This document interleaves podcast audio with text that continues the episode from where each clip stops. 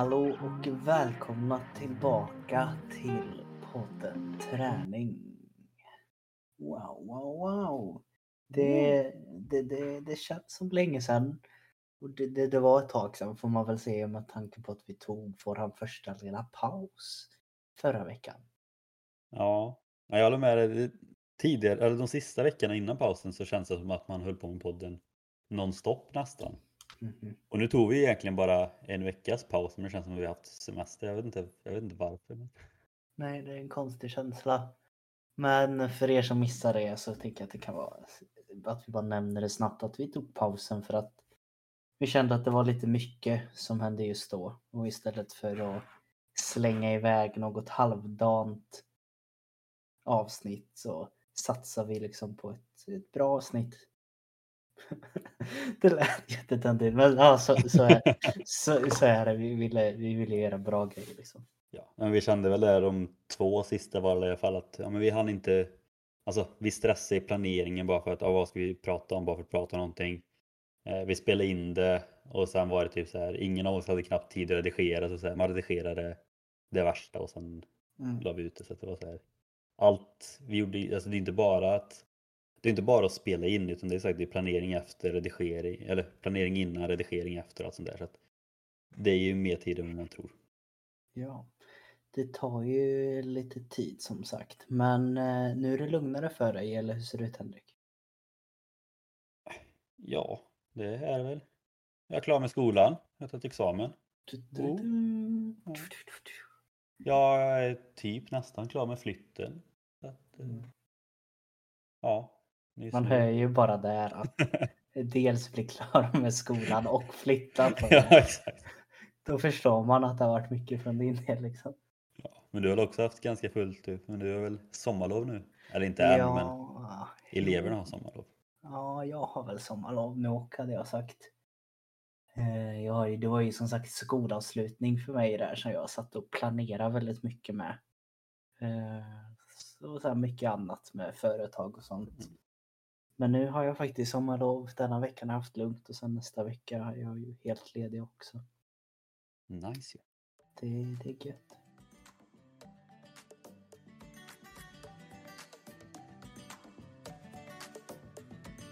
Så jag tänker att idag har vi faktiskt med oss eh, en gäst helt enkelt och den här gästen kommer väl helt enkelt att få prata lite om, man kan väl kalla det en forskning egentligen som handlar just om hur personlighet påverkar idrotten eller om idrotten påverkar personligheten.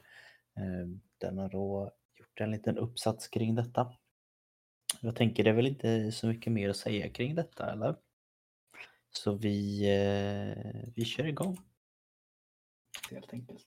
Men jag tänker så här, varför väntar Vi, vi tar in personen helt enkelt. Så vi säger välkommen till dig Henrik, för det är ju du som har gjort den här. Ooh. Ja, men det, det är himla kul faktiskt att eh, vi får ta något sånt här lite större grej som faktiskt du har skrivit. Det var ju din sista, vad kallar man det för något? alltså C-uppsats, examensarbete kan man väl säga med ett finare ord. Mm. Min kandidatexamensuppgift. Ja. Men om du ska dra lite snabbt tänker jag, vad, vad är det det handlar om? Vi har nämnt det kort men så lyssnarna liksom kan hänga med lite. Jo men kort och gott, alltså om det, jag kan väl egentligen bara dra liksom, rubriken på det hela. Är liksom, finns det ett samband mellan personlighet och idrott? Och det är en kvantitativ studie om kopplingen mellan personlighet och idrott. Eh, och ja, det är väl egentligen för att se om eh, Alltså personlighet som de flesta vet är ju något som alla har och eh, jag vill vilja se liksom om det om det skiljer sig liksom beroende på vilken idrott man har och främst då om man är lagidrottare eller individuell idrottare och se liksom skiljer sig personligheten någonting mellan dessa eller är det same same lite Mm. kort och gott. Kort och gott helt enkelt. Det är väl egentligen samma det som är frågeställningen sen då skulle jag väl säga att det är väl väljer man idrott utifrån personlighet hur skiljer man personligheten mellan lagidrott och individuell idrott och på vilket sätt påverkar idrotten ens personlighet. Ja precis. Och första tanken jag gjorde den här då var ju om eh, personligheten påverkar liksom ens val av idrott. om Man valde lagidrott eller modellidrott. Men sen finns det lite mer grejer som man ville eh, utforska. Då blir det istället om det fanns ett samband mellan personlighet och idrott för att kunna få med allting i ett och samma arbete. Och här finns det väl mycket att kunna ta med just att man kan ju gå in hur djupt som helst på detta för det är ju rätt många ord som är skrivna kring det. Eh, men som med det mesta som vi gör i den här podden så försöker vi ju förenkla det till så någorlunda som det går så det går att greppa det. Jag tänker väl så här, skulle det vara någon som är intresserad kanske vi kan till och med eh, lägga in den här liksom i beskrivningen på podden och kanske till och med ha i bion på vår Instagram ett tag. Ja, jag vet inte om den har kommit ut på nätet än, men den ska komma ut på nätet i alla fall. Vi får avvakta helt enkelt. Yes. Men hur börjar du med allting nu då? Alltså, det beror på hur långt tillbaka i tiden man ska gå, men alltså, det är ändå lite kul för att många har ju så svårt att veta vad de ska skriva sin examensuppgift om och liknande. Men jag har ju ändå vetat om det här alltså väldigt länge att jag vill skriva om något sånt här. För att I första kursen i tvåan så läste vi idrottspsykologi. Och då skulle vi skriva ett arbete också så här, om någonting om idrottspsykologi typ. Och då skrev jag om, eh, om personlighet och idrott. Och eh, det är lite kul ändå för att nu när jag gick tillbaka och kollade på just det arbetet så insåg jag att jag hade nästan exakt samma frågeställningar där som nu. Mm. Eh, så jag har egentligen alltså vart, Alltså jag, och det var egentligen på det arbetet som jag fick upp intresse för det här med personlighet och idrott och, eller idrottspsykologi överlag. För det var egentligen inget som jag hade så bra koll på innan. Eh, Nej, och det, det förstår jag. Det nämns ju flera gånger här i, i texten att det görs ju himla mycket just på allt fysiskt liksom. Hur, hur snabbt kan de hoppa? Hur långt kan de kasta? Hur, allt liksom. Men sen när man går in lite mer på liksom det som kanske är extremt viktigt. Hur, liksom, hur fungerar individen liksom inuti, liksom i hjärnan? Då helt plötsligt det, det finns inte alls lika mycket. Det är väldigt tunt alltså. Ja, och det jag nästan tycker är tråkigast också när det kommer till idrotten överlag, för det vet jag ju när jag har gått ja, men framförallt fotbollstränarutbildning och sånt där. Alltså de pratar ju mycket om att ja, men en spelare det är ju liksom ja, men det är ju fysiskt, psykiskt och ja, men, eh, tekniskt och något mer liksom. Men, så liksom de flesta, de flesta i så här ledutbildning och sånt pratar liksom om att ja, men fysiskt och psykiskt, ja, men det är lika viktigt. Men, men det är ju bara på utbildning man nämner, så, ja det är lika viktigt. Men sen är det så här, man lär sig aldrig liksom, ta reda på hur man ska behandla det psykiska och mentala och det är liksom, det är ju väldigt få ledare som gör någonting med det under säsong utan så att man har försäsong till exempel för att bygga upp det fysiska men man tränar ju aldrig någonting på det psykiska och liknande. Så att det känns ofta som en grej som många pratar om att det är viktigt men sen så glöms det bort ändå. Ja, men det... Eller bara det här när man var lugnt, unga liksom att ja, men nu grabbar nu, ja, men jag hade en kupp liksom, det, det är varmt ute och sen säger tränaren men sätt er i skuggan nu och liksom mentalt förbered er inför nästa match. Redan där alla fattar ju det. Har man inte huvudet med sig då, då kan man liksom förlora vilken match som helst. Det är liksom, man kan inte bara gå ut där klassiskt. Du kan inte gå ut och ställa ut skorna liksom från början. Då, då är man ju körd. Men ändå så ingenting sånt nämns ju eller jag tror inte jag har fått någon träning i det eller hur man ska säga. Nej, och jag tycker det är lite kul det som du sa också, för det pratar vår lärare om när vi läste idrottspsykologi. Så här, ja, men hur många här har haft liksom någonting inför matcher och sådär här typ? Och så var vi några i klassen, ja men vi brukar alltid ha inför fotbollsmatchen också så här att men vi tar liksom en minut för oss själva i omklädningsrummet och funderar på vad vi, vad vi vill göra under matchen eller så här. Och så fråga, kommer han med följdfrågor och bara, ja men varför, varför gjorde ni det? Eller så här, fick ni någon gång veta, eller så här, sa era tränare någon gång varför ni gjorde det? Eller förklarade de vad som är bra med det? Och jag bara, Nej, utan det känns också som en sån grej liksom, som att det är också något som alla har tagit med sig kanske, att man ska sitta någon minut och fundera på sig själv. Men jag tror inte att det är så många som vet varför man gör det, utan det är bara, det är bara något som man gör. Ja, jag tror det bara är att när folk säger sitt och tänk i den åldern, då, då sitter man inte och tänker, utan då sitter man i omklädningsrummet. Nu för tiden har man mobilen med sig. Man blir liksom så anti-mentalt förberedd igår. Man liksom ja, ja. sitter väl här och har lite kul typ. Ja, men lite så. Så jag tror att det är inte bara att det finns lite forskning om det utan det finns väldigt mycket liksom, att jobba med. Liksom. Och det, det finns ju många som, som har det här som jobb, alltså till exempel vår lärare som vi hade i idrottspsykologi, han jobbar ju på Sveriges olympiska kommitté och han är ju mental coach åt eh, Daniel Ståhl till exempel, vår mm. Eh, och sånt. Så att han, det är inte konstigt att man själv fick upp ögonen för det här ämnet när man har en sån som lärare. Men det finns ju många sådana personer som är experter på det här som man tycker ändå att liksom, det borde kunna gå att jobba på ett bättre sätt också. Ja, verkligen. Men efter du kände att du började fastna på det här lite mer nu då, hur blev det att du valde just att kunna liksom det finns ju många vägar man kan ta tänker jag med det här liksom personlighet och vägar och mental träning. Hur blev det att liksom komma in på den här och kunna jämföra det mellan lagidrott och individuell idrott? Eller hur kom den tanken Då? Nej, men relativt tidigt under året så var jag ändå inne på att jag ville skriva något om, om idrott och extrovert och introvert. Mm. Uh, bara för att jag vet ju liksom men det vet jag ju själv, för jag har ju hållit på med både lagidrott och individuell idrott och jag vet ju att, eller jag vet, men jag antar att många, många som känner mig anser mig vara en ganska ja, extrovert person och utåtgående och allting. Men jag själv vet att jag är ju väldigt introvert och inåtgående, det vet ju du också. Mm. Och jag kände, för att jag hade läst en tidigare C-uppsats som jämförde just det här med introvert och extrovert för lagidrottare och individuella idrotter. Jag kände att jag ville göra någon form av fortsättning på det. För jag tyckte det var så pass intressant ämne just som att är det liksom så att extroverta dras till lagidrotter och att eh, introverta dras till individuella idrotter för man får vara själv där liksom. Så att det var väl så det egentligen började, att jag ville göra det och sen hade vi egentligen, alltså under hela våren så har vi haft olika kurser för att påbörja vår C-uppsats. Så vi har ju hela tiden fått liksom prata med varandra i klassen, prata med lärare och liksom bearbeta oss fram något bra ihop eller vad man ska säga. Vilket har också varit väldigt bra. Så att jag har ju sagt, jag har funderat på det här kanske ett år och sen så blev det väl där i januari när eh, första kursen började där. Så blev det ju en bearbetning och sen i slutet av mars där när vi började så hade man en idé. Typ. Ja, det, det är väl bra också tänker när man hittar något sånt som man verkligen brinner extra för. Speciellt när det blir så mycket man liksom ska jobba med det.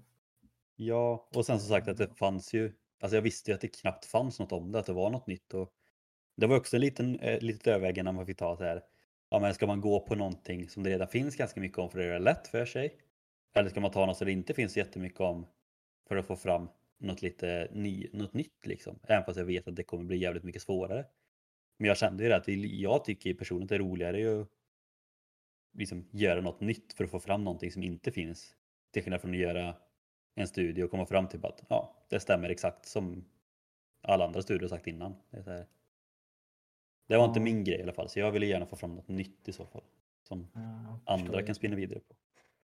Det är det, eller bara väcka liksom tankar. Det är väl det mycket när man väl börjar bli inne i det. Jag nämnde ju det innan, men mycket med forskning idag är det antingen så är man att man ger en forskning som bekräftar. Men man måste göra forskningen för att få det bekräftat, för annars så vet man inte liksom. Eller så är man en av de som vill liksom kanske lite mer så här provocera fram olika liksom grejer. Jag, jag gick och hörde faktiskt på ett poddavsnitt redan här. Det var några som hade liksom så här börjat sätta nålar i den här att styrka och muskelbyggning har absolut ingenting med varandra att göra liksom. Och då hade de vinklat sin studie så att det blev åt det hållet det de ville. Och de visste ju att det här, det här håller ju inte och alla andra forskare fattade men det här håller ju inte. Men de provocerar ju så mycket så nu är det en annan kille som vill liksom stärka sin tidigare forskning och liksom satsat hur mycket pengar som helst på för att bevisa att han hade rätt sig från början. Det är det jag tycker är så kul med så här, den hela forskningsvärlden inom träning. Det är liksom, man följer varandra, man bekräftar och man liksom, ja det är kul alltså.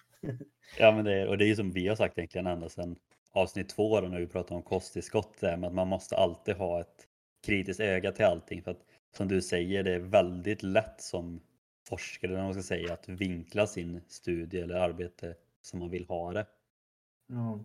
Så att, och sen är det klart att, det, det är klart att de bästa forskarna, de, de forskar ju och det resultatet de får fram, det får de ju fram. Men som sagt, Jag hade ju kunnat eh, styra mitt resultat hur jag hade velat också med urval och vilka delar jag vill ha med och vilka delar jag kan ta bort och liknande. Så att, som sagt, det, det går ju alltid att styra som man vill och det kommer alltid finnas två läger. Ett läge som säger en sak, ett läge som säger en annan sak och båda har ju bevis för att deras stämmer för att de har vinklat det på det sättet. Ja, det är intressant det där alltså. Ingenting jag tror man fattar riktigt innan, innan man börjar läsa lite om det liksom. Då tänker man ju att forskning är sant. Det, det som är forskat, det är ju sant liksom. Det går inte... Ja men det är också så här, det är bara hur man hör ordet forskare, du säger bara shit, han har ju läst typ tio år på universitet och allting. Men, men jag är ju också forskare som har gjort det här arbetet liksom. Mm. Jag var forskare, alltså jag, vi skrev en biuppsats efter vårt första år, det är också forskning. Mm. Och då hade det gått ett år på universitet så liksom. Ja, man får kolla lite vad det är som skriver också. Ja. Eh, men jag tänkte lite där, när jag satt och läste igenom detta, någonting som kom upp väldigt snabbt som jag kanske så här själv blev lite förvånad över. Eh, det var det här att just att kunna säga vad en personlighet är. Mm. Det var tydligen väldigt svårt att säga vad personlighet faktiskt är. Eller kan du lägga det, säga det bättre? Eller förstår du mig? Alltså, nej egentligen inte. Det är också något som varit en av de svårare delarna i mitt arbete med tanke på att alltså mitt arbete bygger ju på vad personlighet är. För, alltså, för att kunna jämföra personligheter så behöver jag kunna beskriva vad personlighet är. Men liksom det är ju sånt det är just att det finns inte så mycket forskning om ren personlighet heller.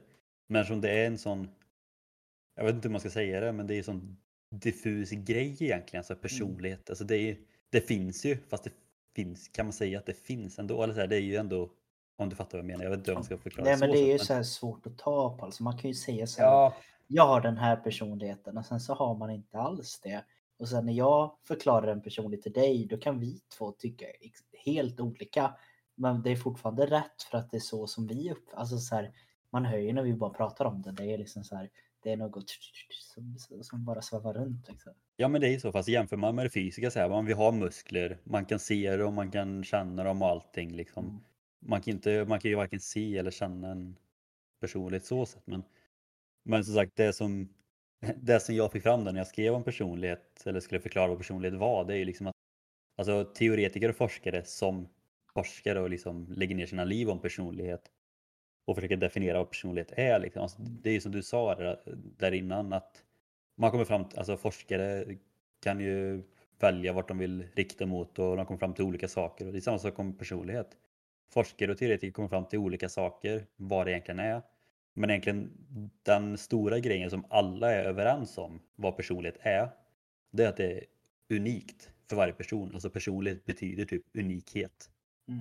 Att alltså två, två personer kan inte ha en exakt likadan personlighet utan alla, individ, alla individer är unika på sitt sätt och det är det man kan kalla då personlighet. Kort och gott.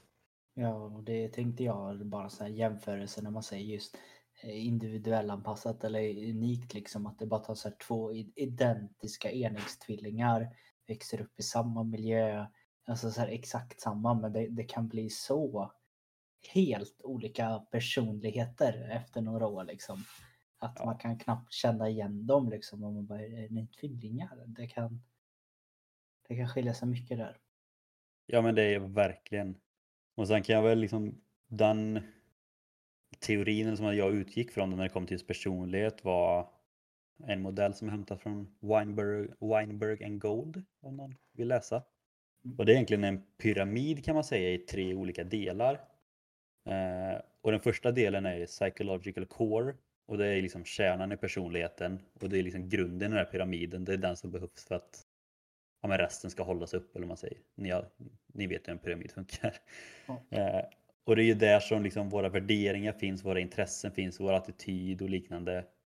Eh, och det är även här liksom vår självkänsla och självförtroende finns. Det är, liksom där, det är där de djupa delarna i personligheten finns. Och, liksom, och den delen är väldigt stabil, den förändras liksom inte direkt beroende på vilken miljö och sånt man är utan den är där, utan man är som man är liksom. Ja. Och sen nästa steg så är mittendelen, typical responses. Och det är liksom hur man agerar och anpassar sig i olika situationer. Och det är en ganska lik den tredje delen också, men här är det till exempel att om man träffar en person för första gången. Ett exempel som togs upp i den här boken var till exempel att om man är på en fest eller på någon tillställning eller liknande. Det kan ju vara någon som är jättepratglad och jätteutåtgående och vill hälsa och lära känna alla. Mm. Men den kanske är på ett bröllop liksom och inser att ja, men, där ska inte den stå i fokus. Det kanske den ställer sig i ett hörn och minglar lite och inte märks av. Och då kan ju folk runt omkring anse att ja, men, han kanske är lite introvert eller lite blyg liksom. Fast han är egentligen motsatsen. Så det är liksom lite mer hur man anpassar sig utifrån ja, men en miljö kan man väl säga. Ja. Och sen den sista då, toppen på isberget, Role Related Behavior. Den är lite liknande. Fast här är det inte mer att man anpassar sig utanför situation utan här är det mer att man ändrar sig beroende på vilken roll man har. Och jag tror också folk kan känna igen sig liksom i att man är på ett sätt till exempel mot sina föräldrar, man kanske är på ett sätt mot sina bröder, man är på ett sätt mot sina lärare, man är på ett sätt mot sina kompisar och kanske mot lärare. Liksom att man, träffar, man träffar ju så många olika människor och liknande. Och liksom man har ju olika roller. Liksom, att, ja, men, I ett tillfälle är man barn eller så här, son, dotter. I ett tillfälle är man ledare. I ett tillfälle är man elev. Liksom, så att, och då, bör, då anpassar man sig ut efter det. Ja, och just den är ju någonting som jag själv har fastnat väldigt mycket med i sista tiden. Jag vet inte, nu minns jag inte om det stod någonting att den, man kanske blir mer medveten av den liksom, delen när man blir äldre. Men det är ju någonting som jag tycker jag har själv först blivit medveten om liksom de senaste åren bara. Att man blir mer medveten av att man tar en roll i jobbet, man tar en roll hemma. Eh, men jag antar att det måste ha något med mognad att göra, att man får en förståelse över den eller vet du någonting om det? Nej, det vet jag väl inte, men det antar jag väl också att alltså man får ju ändå en Alltså man får ju ändå en liten förståelse, även om man kanske inte vet vad det är man förstår. Men Nej. det är som samma som du säger, att ja, men, mig själv som exempel, alltså jag vet ju det, jag har ju varit ganska ja, men, lugn både hemma och i skolan. Men du, du vet ju själv liksom att jag kallades ju kanske lite för lärarnas favorit i skolan för att mm. ja, men jag hade bra betyg, störde inte jättemycket och de få gånger jag störde lektioner så var någon annan som fick skit för det ändå. Så att... Medan till exempel i, i idrotten, där har jag ju alltid varit en hetlevrade. Jag har alltid varit den som nästan skrikit mest, spelat hårdast. Alltså idrotten har ju typ varit det jag tagit ut så här, all min ilska och sånt där liksom. Så att jag mm.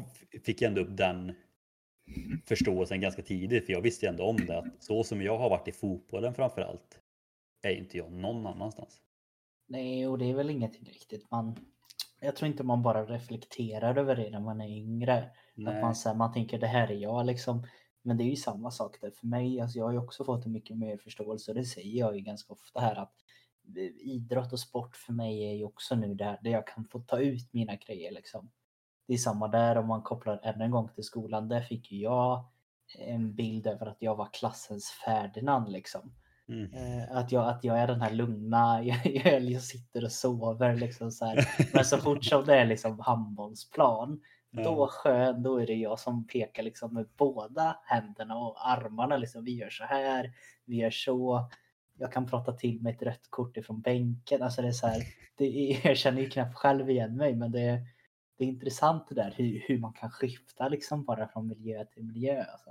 Ja, och det, det roligaste är liksom att det är liksom ingen som har lärt en att bli sån. Eller så här, mm. det, det är aldrig någon som sagt till mig liksom att jag ska vara hetlevrare på plan eller så, utan och det också säga, jag vet inte hur jag har blivit det, för jag har ju alltid varit lugn. Och, alltså, när jag var väldigt liten, jag var ju jätterädd för själv. Alltså, jag vågade ju aldrig göra något som var lite fel, för jag ville ju aldrig få själv varken hemma eller i skolan eller någonting. Men att sparka ner folk på en fotbollsplan och få domaren emot sig, det, det var helt plötsligt. Det är, så här, mm. det, det, det, är verkligen konstigt och intressant på samma gång. Mm, det är det ju. Men efter att ha fastnat vid den där och lite att ja, men vad var verkligen personlighet? Då gäller det ju som sagt att ta in den här faktan på något sätt antar jag. Eller få in liksom data av eh, vad olika personligheter är och vilka olika personer och sen så ska du ju försöka sammanställa det på något sätt. Det här är ju själva tanken då för att kunna se om det finns något samband mellan liksom personlighet och mm. lagidrott och så. Hur, hur gick det tillväga för att ta in liksom datan för detta? Ja men det var ju, alltså jag började ju kolla främst på ja, men olika modeller och teorier, teorier, teorier för att mäta liksom personlighet. För det är som du säger, man måste kunna, vill jag ta reda på hur det skiljer sig så måste jag kunna mäta det på något sätt. Liksom. Mm. Eh, så jag liksom googlade runt lite, läste väldigt mycket och så hit, kom jag fram till något som kallas för femfaktormodellen. Eh, och det är väl kanske den vanligaste modellen för att liksom mäta personlighet nu för tiden. Eh, och den finns i lite olika det är lite olika vilka de här fem faktorerna är. Men det det går ut på egentligen att man mäter personligheten med fem olika faktorer. Kort och gott, det är därför den heter femfaktormodellen. Och den vanligaste modellen kallas för Ocean och det står då för Openness to Experience, Consciousness, Extraversion, Agreeableness och Neurotism. Eh, jag behöver inte gå in på vad de betyder just nu. Det gör jag väl om vi börjar prata om det mm. senare. Men, ja. men då blir det ju så här när jag började hitta den här femfaktorn och jag läste om det kände jag att ah, shit, det här är perfekt. Liksom. Och när du hade hittat den så var det ju bara, då behöver vi hitta ett test. För jag ville ju att de som ska vara med i studien ska göra ett test då. Så då behövde jag hitta ett test som skulle få fram då fem faktorer. Och det var också lättare sagt än gjort för att det fanns ju liksom tester som var för just Ocean men jag tyckte inte att det var så många bra och vissa var långa och vissa var väldigt komplicerade och alla var ju på engelska också liksom. Mm. Men till slut så hittade jag en sida som eh, kallas för 16 personalities. Kanske någon som varit inne och gjort tester innan. Och eh, den fanns även på svenska och då kände jag direkt bara shit den är ju bra. Så gjorde jag själv testet bara för att se hur det funkar liksom. Och där fick jag också fram fem olika faktorer så dessa fem faktorer då, de är lite olika. De, på svenska så kallas de för sinne, energi, natur, taktik och identitet. Och de är lite annorlunda då från Ocean, men det är fortfarande fem faktorer och då räknas det fortfarande som en femfaktormodell. Och vissa av de här delarna går fortfarande att jämföra med Ocean också. Mm. Men det var väl egentligen så att när jag väl hade hittat den femfaktormodellen så var det att jag behövde hitta ett test som var bra och då hittade jag det, här Sector Personality, som också fick fram då ja, fem faktorer. Och eh, på dem då, varje faktor så finns det två olika sidor kan man säga. Och så får man då ut, ja från 100% så ser den sen hur många procent åt vilket håll man är åt, kan man väl säga. Ja. Jag kan ju säga när man gick in och tittade på det, för jag fick ju också möjligheten att göra det testet liksom att jag förstår varför, varför, man har valt att göra eller varför du valde att göra det. För det blir tydligt för dig rent procentmässigt att kunna se ett samband emellan. Liksom, att mm. Så här svarar den och den höll på med den här idrotten. Enkelt att samla in data. Men det är också, tror jag, vilket är en väldigt bra faktor, att det, det blir enkelt för dem som ska svara och. För det är det som blir svårt just med att få in data via enkäter, vet man inte tidigare, att det kan vara svårt att få folk att vilja delta. Även om man får liksom framför sig så är det många som ska göra det här liksom. Men det kände jag i alla fall med det här. Jag vet inte hur du kände att det blev. Det kändes som att det var liksom nästan kul att få göra det. Eh, vilket borde ha bidragit till att faktiskt folk svarade på det. Men det var det jag och min handledare pratade lite om. Liksom att, alltså, sagt, många gör enkäter. Man blir tillfrågad att göra enkäter väldigt ofta. Framförallt nu strax innan sommaren när många gör sådana mm. arbeten ja, man gör det och skickar in det men sen får man inte ut något från det. Men som du säger, här får man ju ändå ut någonting. Så att alla fick ju verkligen fram liksom, hur, men, hur är jag som person eller vad man ska säga. Så att, mm. Förhoppningsvis gjorde ju det att jag fick in lite svar men som du också sa det att få in svar från enkäter var ju inte det lättaste. Jag trodde det skulle vara mycket lättare till en början för jag hade ändå ganska många kontakter. Till exempel vår studie yrkesvägledare var ordförande i innebandyklubb han ställer gärna upp och hjälper att skicka ut den enkäten. Eh, så han skickade ut till alla i rätt ålder i hela föreningen. Svar från tre. Så att det är ju det är inte jättelätt att få svar från enkäten. Men eh, till slut så gick det. Ja, jag tycker ändå så. Det blev ändå så, eh, så pass många svar att man kan se en liten... Eller vad ska man säga? Man kan ju så få fram någonting av det. Skulle jag väl säga. Och det blir liksom man kan se en skillnad i procentmässigt och eh, så jag tycker ändå så var många där ändå som svarade. Jo men det var det ju. Jag fick ändå in, eh, ska vi se här, 169 svar fick jag in. Yes. 59 män, 110 kvinnor står det. Yes. Men vad håller ni på med? jag tror ju mycket, eller fast egentligen inte. Alltså, många kvinnor, kollar, kollar man lagidrott så fick jag 42 män, 42 kvinnor, vilket är, det är oh, som forskare så är det perfekt, mm. man blir så glad. Medan på individuell idrott så var det 17 män och 67 kvinnor. Och det tror jag liksom innebär för att heter det, ja, en stor del, stor del av de individuella idrotterna, eh, ska se om jag hittar det ridsporten? Ja, jag tänkte kolla om jag hade exakt hur många. Mm, 26. Där, 80, 85 deltagare från individuella idrotter. Av de 85 från individuella idrotter så var 39 från gymnastik och 26 från ridsport. Och mm. det är ju typ två tredjedelar. Och gymnastik och ridsport är väl generellt sett fler kvinnor som, mm. som kör. Men då har vi gått igenom lite just frågeställning och hur det var. Och jag tänker att vi kanske kan röra oss in mot resultatet då. Det är ju faktiskt ja. det som man vill få reda på när man gör något sånt här. Ja, det tror jag också. också det, det är ju resultatet man eh, vill få fram också. Och vad blev resultatet? Jag gjorde ju resultatet i eh, fyra olika delar kan man väl säga. Eh, för att kunna, få, för att kunna svara då på syftet och frågeställningarna. Eh, och första delen var ju då rent personlighet och kunna och då jämföra hur det var mellan lagidrottare och individuella idrottare. Och det som chockade mig lite kan man väl ändå säga var att det var liksom inga stora skillnader mellan lagidrottare och individuella idrottare när det kom till personlighet. Jag trodde ju att det skulle vara skillnader på typ de flesta, för det var samma sak när jag hade en testgrupp för att kolla så att etikett och funkar allting och då hade jag det på ett fotbollslag. Och där var det ju väldigt tydliga svar åt ett eller det ena eller andra hållet liksom. Så jag tänkte att mm. det kommer vara så nu också att lagidrotterna kommer vara åt samma håll.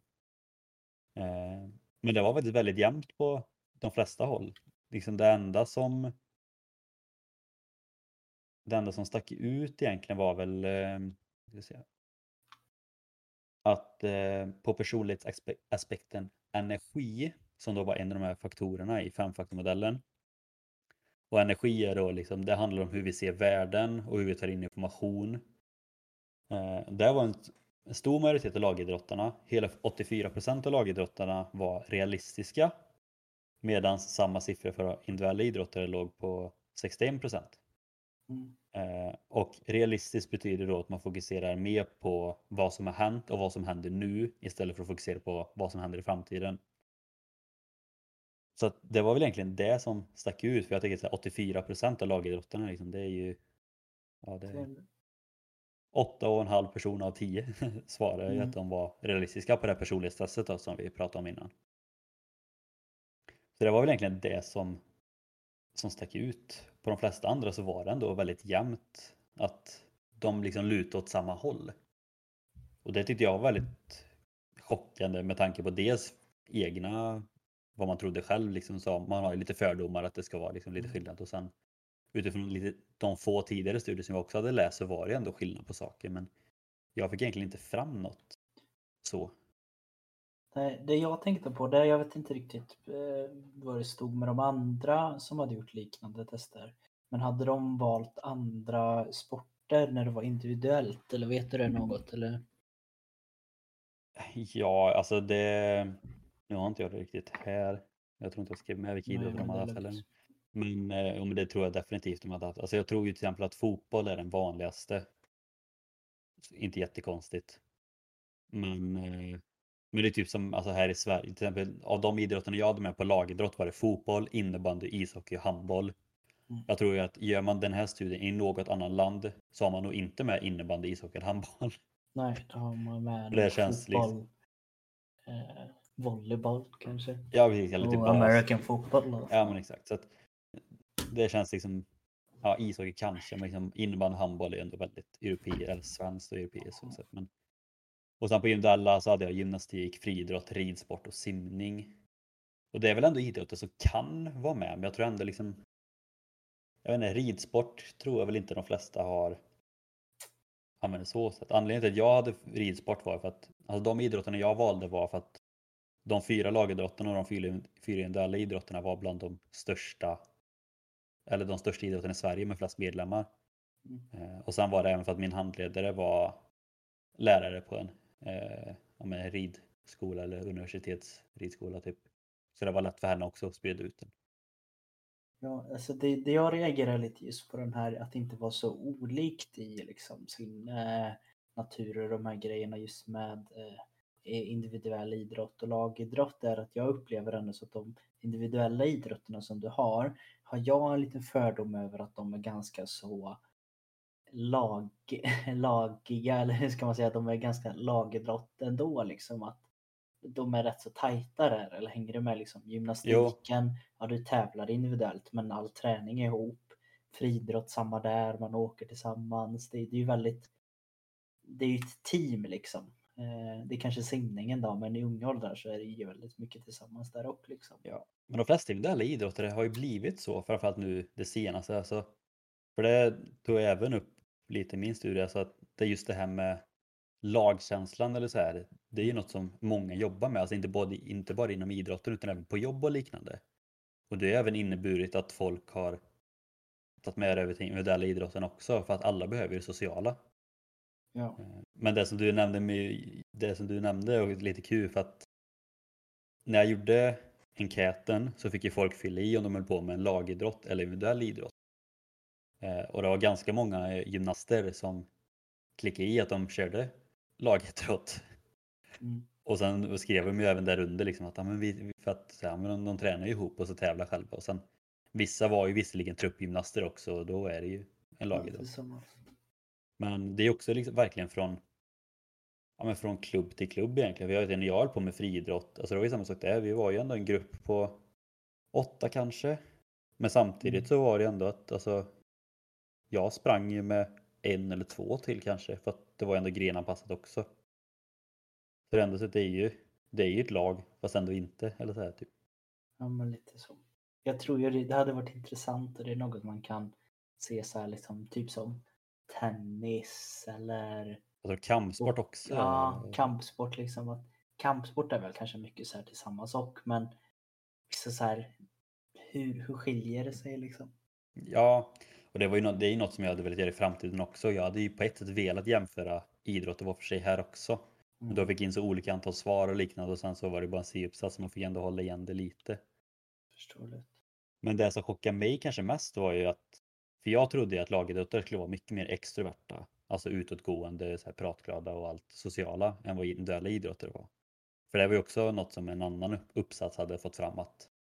Lagidrottare var mer extroverta än individuella idrottare. Fast individuella idrottare var inte introverta men de var inte lika extroverta. Så typ. Men det jag fick fram var ju att lagidrottare var 66 procent eh, extroverta. Individuella mm. idrottare var 62 procent. Så det skiljer bara 4 procent där. Och det chockar mig väldigt mycket. Ja men lite det och att det är så här. Det är väl det man tänker att om jag gör så själv för jag vill vara själv. Mm. Men sen samma där igen. Att hur, hur hade siffrorna varit om det är en en dartkastare ja. liksom som, som bara kör själv eller eller typiskt svenskt att liksom alla ska vara med alla och köra tillsammans. Men det är ändå lite sant, vi kommer nog till det ganska snart just det här med att det här med att vill vara själv. Mm.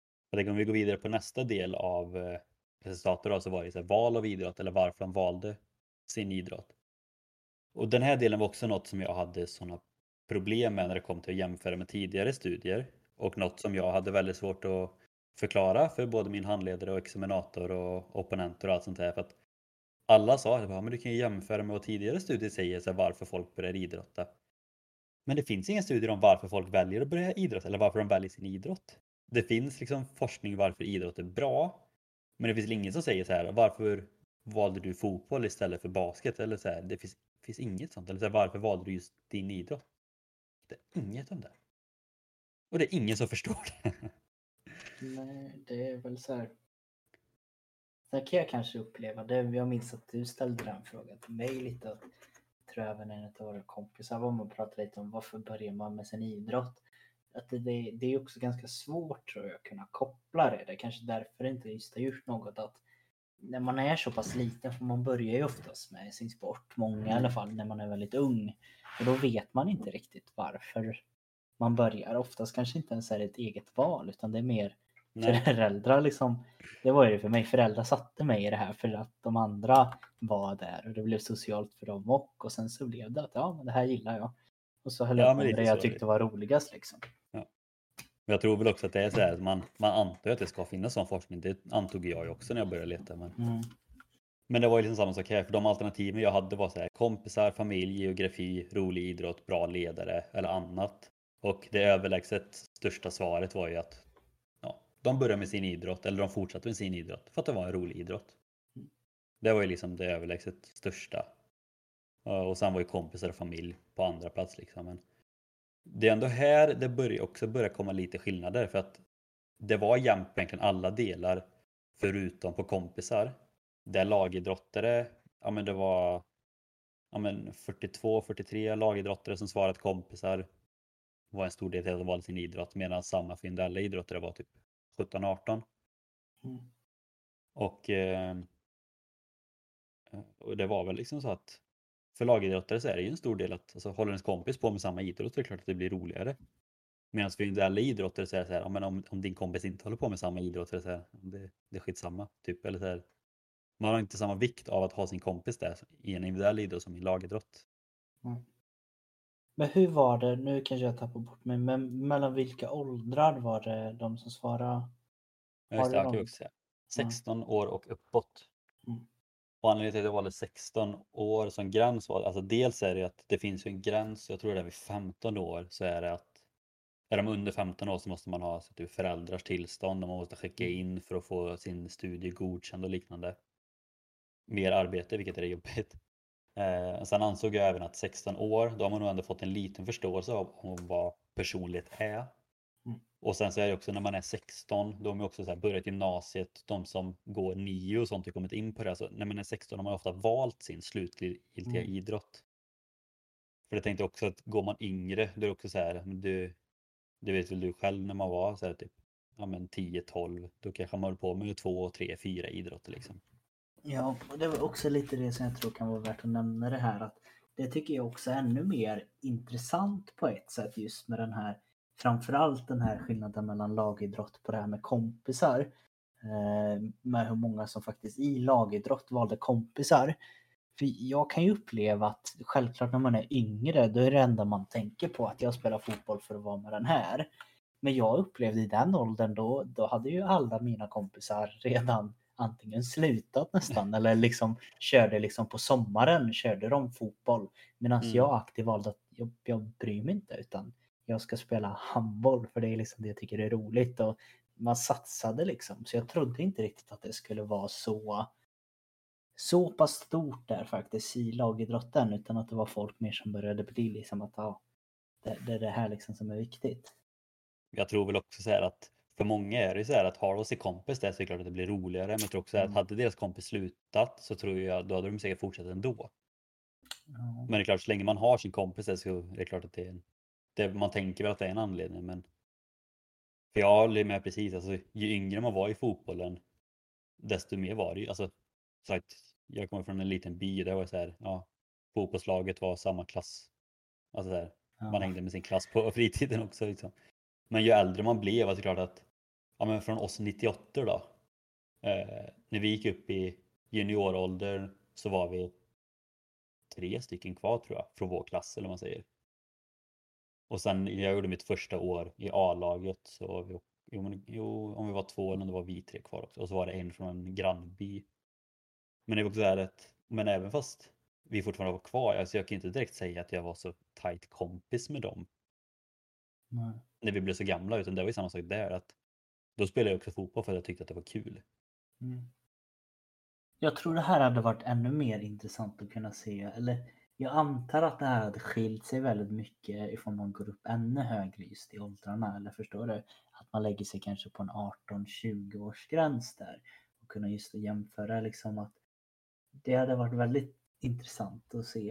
Eh, jag tror ju att till exempel det här med bra ledare tror jag hade kunnat öka eh, ganska rejält där för flera. Det känner jag ju själv. Det är ju enda anledningen till varför jag inte enda, men en av de stora anledningarna är att jag vet ju att skulle jag börja handboll nu igen och det, den eh, nivån jag är på, då finns det ingen bra ledare som gör att jag Mm. liksom, nej, jag, då struntar jag hellre i det. Men hade det varit en ledare som bara, wow, han är bra, då hade jag ju antagligen spelat handboll nu. Eh, Så jag tror det hade varit intressant att se det alltså. Jag tror också, och det har jag ändå skrivit upp på så här, vad jag vill ha som framtida forskning, att jämföra åldrar både i personlighet men även det som du säger. För att jag håller ändå med i det du säger, för det vet jag, jag när jag kom upp i A-laget i fotbollsklubben. Jag trivdes ju inte jättebra med den ledningen jag hade där, eller så jag kände inte att jag hade någon bra kommunikation, jag fick aldrig chansen och så här typ. Det var ju också då som du och jag började med amerikansk fotboll. Mm. Och ledarna som vi hade där, alltså de var ju guld. Jag, jag har aldrig känt mig så välkomnad någonstans, trots att man var helt ny som Mm. dem.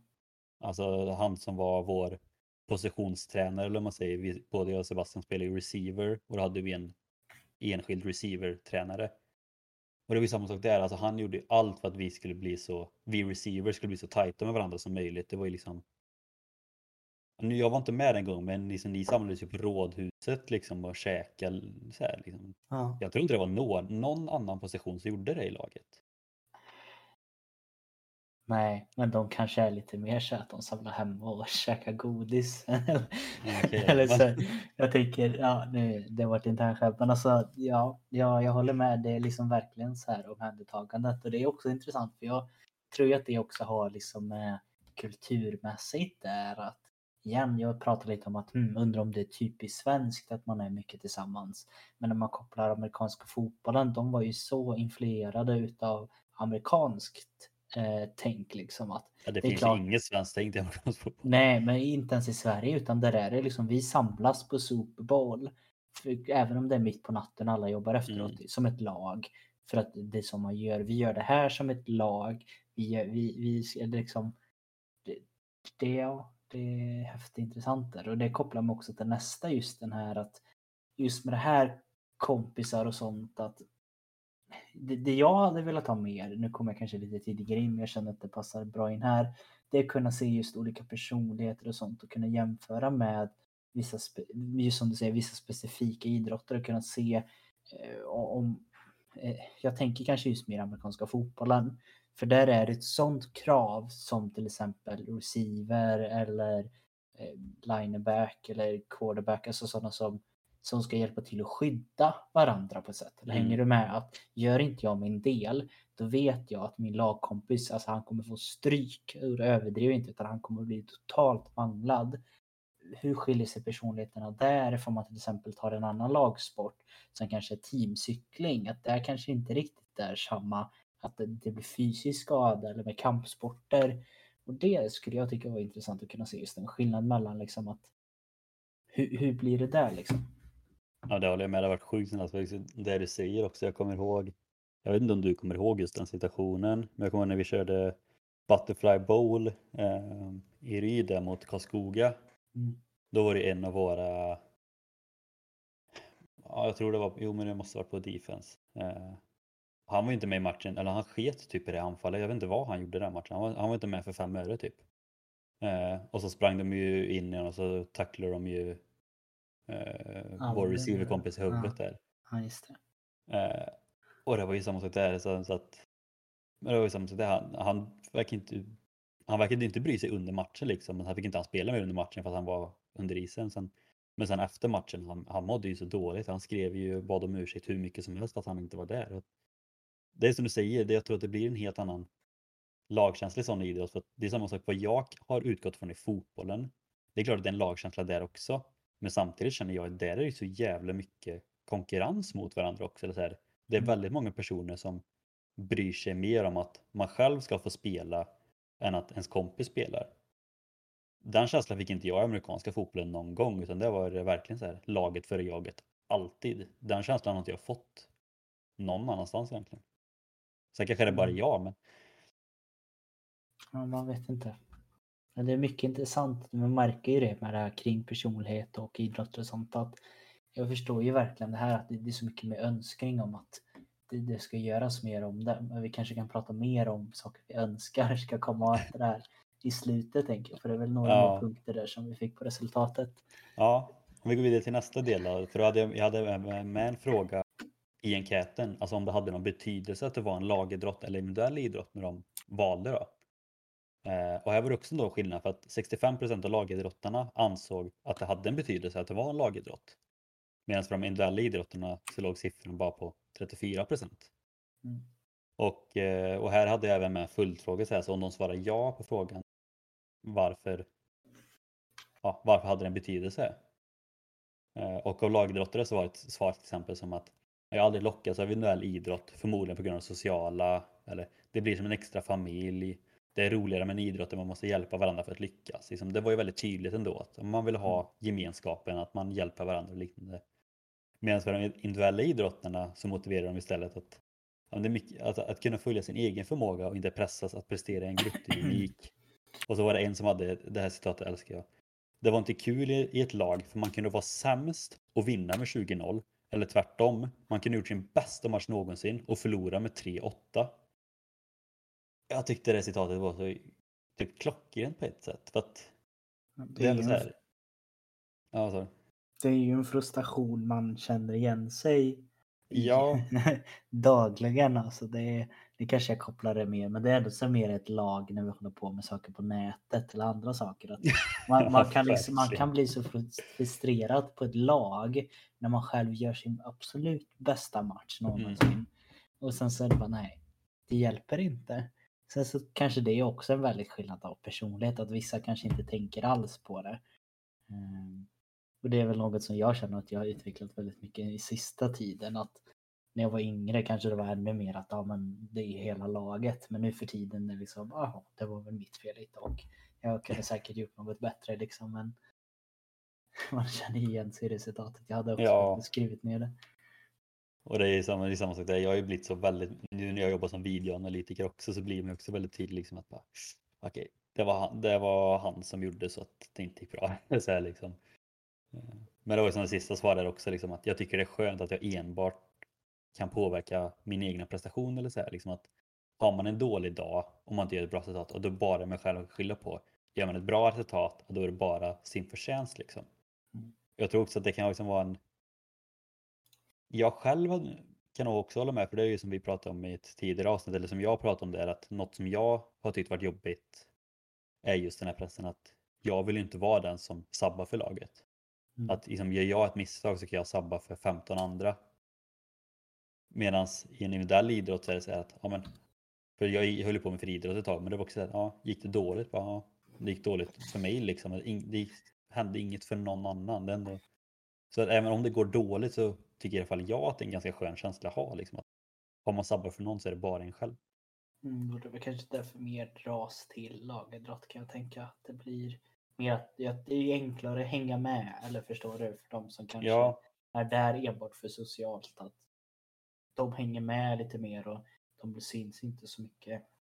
Medan som de igen har kanske kört tennis dubbel, då är man ju bara två. Och då är Mm. det en, en av de personernas fel liksom.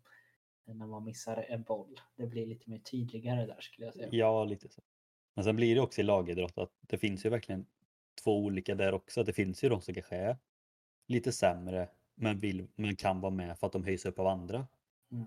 Och därför vill vara kvar. Men sen finns det ju också de som älskar just den rollen. Att man, man kanske är så jäkla bra så att man är den avgörande rollen men man kanske inte vill ta alltså, all cred ändå. Men man trivs i den rollen, att man vet att ja, men, gör jag det bra så kommer vi vinna ändå. Jag tror, alla, jag tror också du har känt det någon gång i någon lagidrott att ni har haft en som varit jävligt bra. Liksom att är den med så vinner man, är den inte med så kanske det blir lite tuffare. Ja. ja. Jag Kanske var, kanske var du i mål i och för sig.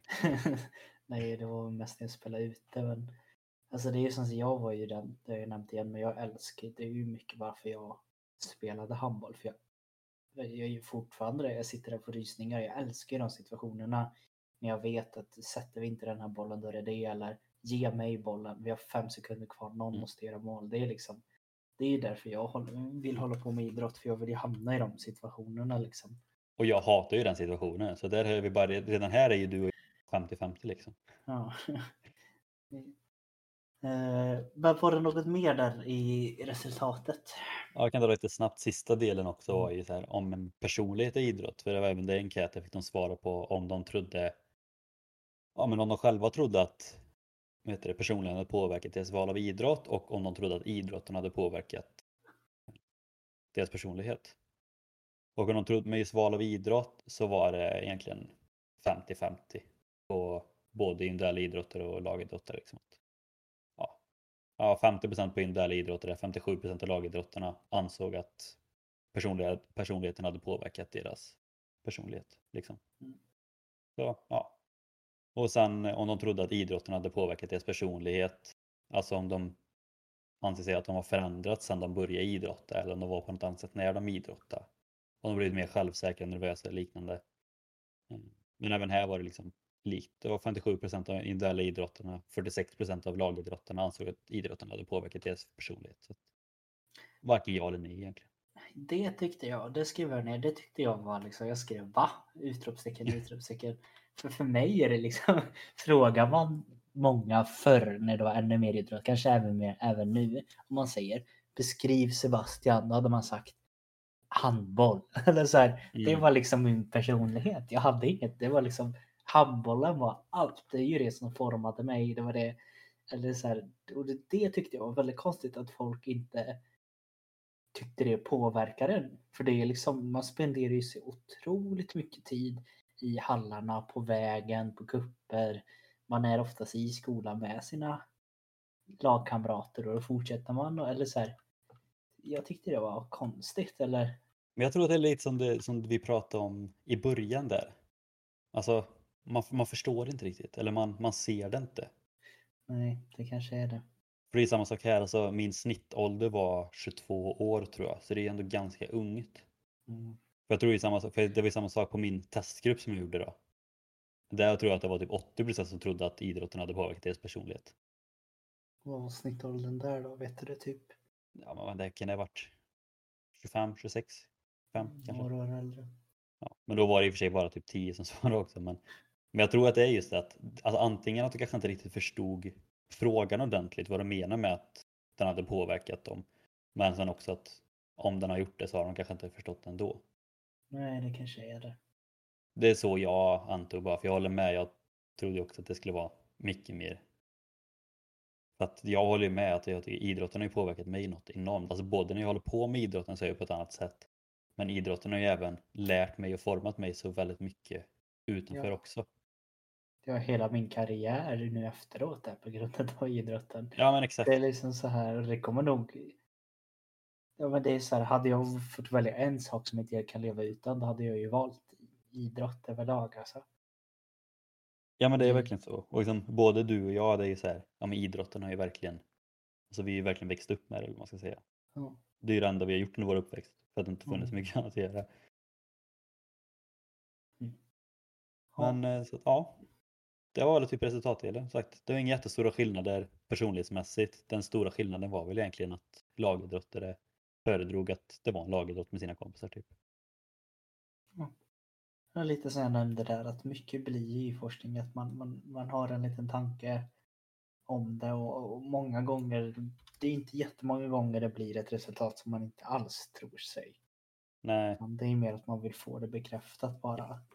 Sen så tror jag att det här kan bli väldigt många andra siffror om man lägger på ålder och sånt. Och jag skrev även ner det här just med resultatet med äldre, för det är det jag blev lite inne på. Just att resultatet visar att även att elitidrottare rent procentuellt var mer extroverta än breddidrottsengagemanget liksom. ja. Och det, det kan jag verkligen förstå för att det blir när man är en elitidrottare då har man verkligen lagt ner hela sitt liv på den här idrotten.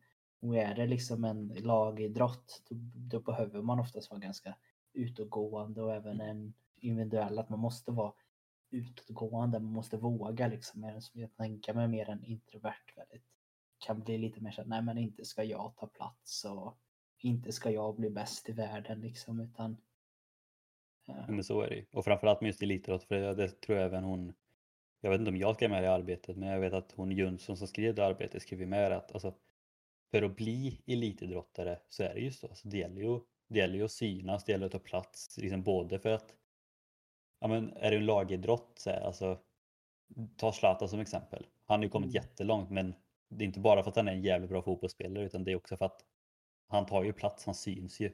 Mm. Liksom. Och det är ju samma sak i individuella idrotter, framförallt med typ sponsorer och sånt. Alltså du måste ju samma sak där, friidrott, Usain Bolt, världens snabbaste man visserligen, men det är samma sak där, han gillar ju att synas. Ta någon annan 100 meters löpare så kanske... Eller, eller bara så här, nämn en annan. Ja men, ja, men lite man- så. Och han höjer man bara ja. Det, Så det gäller ju verkligen att ta plats för att liksom få sponsorer, bli inbjuden till tävlingar och liknande. Och sen, som du sa där också, att det gäller ju att man tror på sig själv också. Alltså är man introvert och kanske inte har det här självförtroendet, då är det svårt att komma någonstans också. det är ju det. Man kan komma långt som introvert, men det gäller verkligen att ha det självförtroendet. Man måste våga tro på sig själv. Mm. Sant. sant. Eh, Men jag tänkte lite innan vi går in och kanske diskuterar lite mer just kring resultatet och framtida studier. Så tänkte jag att det kanske skulle kunna vara intressant för både du och jag har ju faktiskt gjort det här testet eh, där man blir, ja men man får se hur mycket, vilken procent man drar åt extrovert, introvert på sinne och sånt. Och jag tänkte det kunde varit lite intressant att kunna jämföra oss med liksom eh, vad ska man säga, medelsnittet mot lagidrott och individuellt kanske blev där. Det kan vi göra. Eh, och jag vet inte, har du uppe dina siffror? Eh, Ja, jag tar upp dem. Jag ska bara ta upp mitt resultat. Och sen så kanske man kan dra en liten slutsats på oss då att hmm, skulle vi egentligen kanske ha gjort individuell idrott? Hade det kanske passat oss bättre? Eller har vi några tankar kring varför vi valde kanske lagidrott bägge två? Ja. Eh, Men vi om vi börjar med sinne då. mm, Och då kan väl också, för att ni som lyssnar ska kunna, och Sebbe också kanske, Mm. beskriva då. Om vi börjar då med sinne som är den första faktorn i den här femfaktormodellen. Och då är då under rubriken, ska säga, extrovert och introvert. Och sinne handlar om hur vi agerar i vår omgivning. Introverta personer föredrar individuella aktiviteter eller aktiviteter i små grupper medan extroverta personer föredrar mer öppna aktiviteter och trivs i andra sällskap. och man kanske kan dra lite, vad, vad trodde du att du skulle bli innan? Vad jag trodde jag skulle bli. Ja, Ja, jag trodde jag skulle bli väldigt introvert. det trodde jag med. Jag, jag Vad fick Folk- du på den? 74% introvert. Ja, då hade du, då hade du bra självuppfattning där kände jag. Vad fick du då? Jag fick ju inte det. Jag fick ju 50, det är ganska nära men jag fick ju 54 extrovert. Just det. Och det var det som blev så konstigt att köpa mig själv kände jag. Men jag tror att vi är väldigt lika där, för det är samma sak. Sagt, jag tror ju att många ser mig som extrovert och jag tror att många kan Mm. se det som extrovert Mm. också. Men jag tror både du och jag, liksom så här, sätts vi i en sån situation så har inte vi några problem med det. Nej, jag gillar Men det. vi, men vi föredrar ju ändå liksom att ta det lugnt och chilla lite. Eller Ja men lite så. Jag har alltid sagt så här att jag föredrar, jag kan ju så här, sätts jag en, men som exempel, det var lite på, på jobbet jag har nu, då blev det så här, jag kom till plats, på plats fick jag höra att ja men du ska ju prata inför alla de här folken. Mm. Och för många där kan det säkert bli, åh nej gud, det ska jag inte göra. Men för mig var det liksom, jaha, hur många är det? Ja men de är kanske 30-40 pers. Hur länge ska jag prata? De bara, men 5-6 minuter. Ja, jag får väl läsa det då. men lite så här att man, det, det är inget problem, men hade någon sagt och frågat, vill du prata inför 30-40 pers? Absolut inte. Jag vill, jag vill vara här bakom liksom och sköta det här. Och det är där som, just den situationen, det är det som jag på ett sätt tycker är så skumt med mig. Fast det är också det som antar det är ju så här också att personlighet är unikt. Och som sagt, 74% introvert. Det är jävligt mycket introvert. Tycker Det är jag. mycket introvert. Det är jävligt Jämför man det med liksom, vad tycker så här, ja, mm, man tycker att individuella idrotter borde vara mer introverta. Men det var bara, bara 38 procent där som kallade sig själv liksom för introverta. Och då kan jag tänka mig, i och med att det var så pass nära, att de kanske var i närheten av 50 till 60 procent max. Alltså. Men samtidigt är jag sån här, för jag har ju sagt det till dig hur länge som Jag vill ju verkligen börja föreläsa, jag tyckte det var skitkul. Mm. Och det är samma sak, alltså när jag gick på, när jag gick på högstadiet, eh, när vi hade Lucia-tåg. Så jag och en klasskompis gjorde om en Lucia-låt till en rap. Så jag han rappa framför 100 pers typ. Det är också så här, gick in 74% introvert skulle göra det? Liksom så här, samma sak. Jag hade jättegärna velat föreläsa inför massa folk. Det är inte heller jätteintrovert. Men tänker man så här, alltså sätter man mig, det, det här kommer du verkligen veta men sätter man mig i en festsituation till exempel, det är det värsta jag vet. Gå på fester, hatar det, klubbar, nattklubbar, avskyr det. Det är så här, konserter, konserter går bra för att då är det musik liksom men annars, alltså jag hatar sådana situationer. Det, det är det värsta jag vet. Men ja, det är väldigt tydligt det här med roll eh, related liksom. Ja, man, man ändrar sig så extremt mycket. Men just det här med introvert, jag tror många kan känna igen sig är att introverter, det, oavsett vad så drar det ju både för dig och mig, vilket är det som är konstigt. Och jag tror det är därför jag håller på att ändras lite. Jag tror att den här pandemin håller på att ändra hela mitt beteende och det överdriver inte. Men tidigare har jag, och jag tror fortfarande att det är det, så har jag liksom, när jag har varit i de här extroverta sammanhangen, då behöver jag vara ensam för att ladda upp. Eller hänger Ja, du med? Ja. Medan extroverta är ju lite mer att de måste träffa folk för att få ladda upp och sen när de är själva så går de ner liksom sig. Så jag tror väl det är kanske det största som många kan känna igen sig på skillnaden mellan introvert och extrovert. Ja, men det är väl typiskt egentligen. Som du säger är att extroverta liksom får energi från sociala medan kanske för dig och mig blir det mer att det drar energi. Mm. Men på tal om energi då. Ja, jag tänkte precis säga den också. Nästa faktor i den här är ju då energi och där underrubriken är intuitiv och realistiskt. Eh, Och energi, det var ju den här som lagidrottare var så mycket på. Eh, Mm. Energi handlar om hur vi ser världen och tar in information. Realistiska individer är ofta praktiska och jordnära. De fokuserar till största del på vad som har hänt och vad som händer just nu. Intuitiva individer är mer fantasifulla och nyfikna. De fokuserar mer på framtida möjligheter än vad som redan har hänt. Och här var det ju som sagt som du sa, det är ändå så ganska Majoriteten var fortfarande realistiska, både individuellt och eh, lagidrott. Det var ju faktiskt Ja. 61 där som var eh, individuella. Inte lika stor skillnad, men ändå så mer än hälften. Eh, Jag undrar vad det har att göra med. Är det att man känner sig liksom metodiskt för att ta sig i idrotten eller? Jag vet inte, jag trodde ändå att det skulle vara tvärtom på idrott. För jag tänker ändå så här i idrott är det ju verkligen så här att ja, men, ja, men vi fokuserar, det är alltid så här klassiskt. Ja, vi fokuserar på nästa tävling. Vi, fo- vi fokuserar på nästa match liksom. Men här verkar Fast det när vara man är där och då fokuserar man ju bara på den matchen. Man Ja, tänker sant. inte på något annat. Men det var även personligt här, för jag fick 63% intuitiv, alltså att jag fokuserar mer på framtiden. Och här, ja, 63%, alltså det är väl ändå hyfsat, okej inte så 50-50 men för jag är verkligen sån att ibland kan jag verkligen fastna i saker som har hänt. Mm. Men samtidigt vet jag också att jag fokuserar väldigt mycket på här, framtiden, vad jag vill göra, vad jag hoppas ska hända, vad som kommer hända. Så jag håller på väldigt mycket med visualisering till exempel som mental träning och det är mycket vad som kommer hända i framtiden och liknande. Så att, där var det inte jättechockerande så. Nej, och jag är väl samma här. att jag blev, Det är inga stora hopp heller. Det var ju 55 intuitiv liksom. Ja. Men det är liksom så, det hade lika gärna kunnat blivit det andra tror jag. Jag. Ligger nog väldigt däremellan och att jag ser framåt och bak. Jag kan, Ja. Man kan ta nytta av bägge två tänker jag. Ja, jag tror inte att det är liksom, jag tror inte att det är någon individ som bara går åt ena eller andra hållet liksom. Utan... Och det är ju samma sak här, jag kan ju också säga det då, när de gjorde enkäten så fick de ju fylla i då om de var intuitiva eller realistiskt. Till exempel. Så att om någon är 100% intuitiv eller någon är 50% intuitiv så de går de fortfarande till samma Mm. gräns eller vad man säger. Liksom. Ja. Jag vet inte, det finns väl inte jättemycket mer att säga här egentligen. På den. Nej. Natur, nästa. Logiskt, natur är då faktorn och underrubriken är logiskt fokuserad eller principfokuserad. Natur handlar om hur vi tar beslut samt hur vi hanterar känslor. Logiskt fokuserade individer föredrar mer logik och att saker blir gjorda. De kan lätt gömma sina känslor och vill få saker gjorda så effektivt som möjligt för att samarbete funkar. Principfokuserade individer är mer känslosamma, empatiska samt mindre tävlingsinriktade. De fokuserar i första hand på samarbete och gruppharmoni.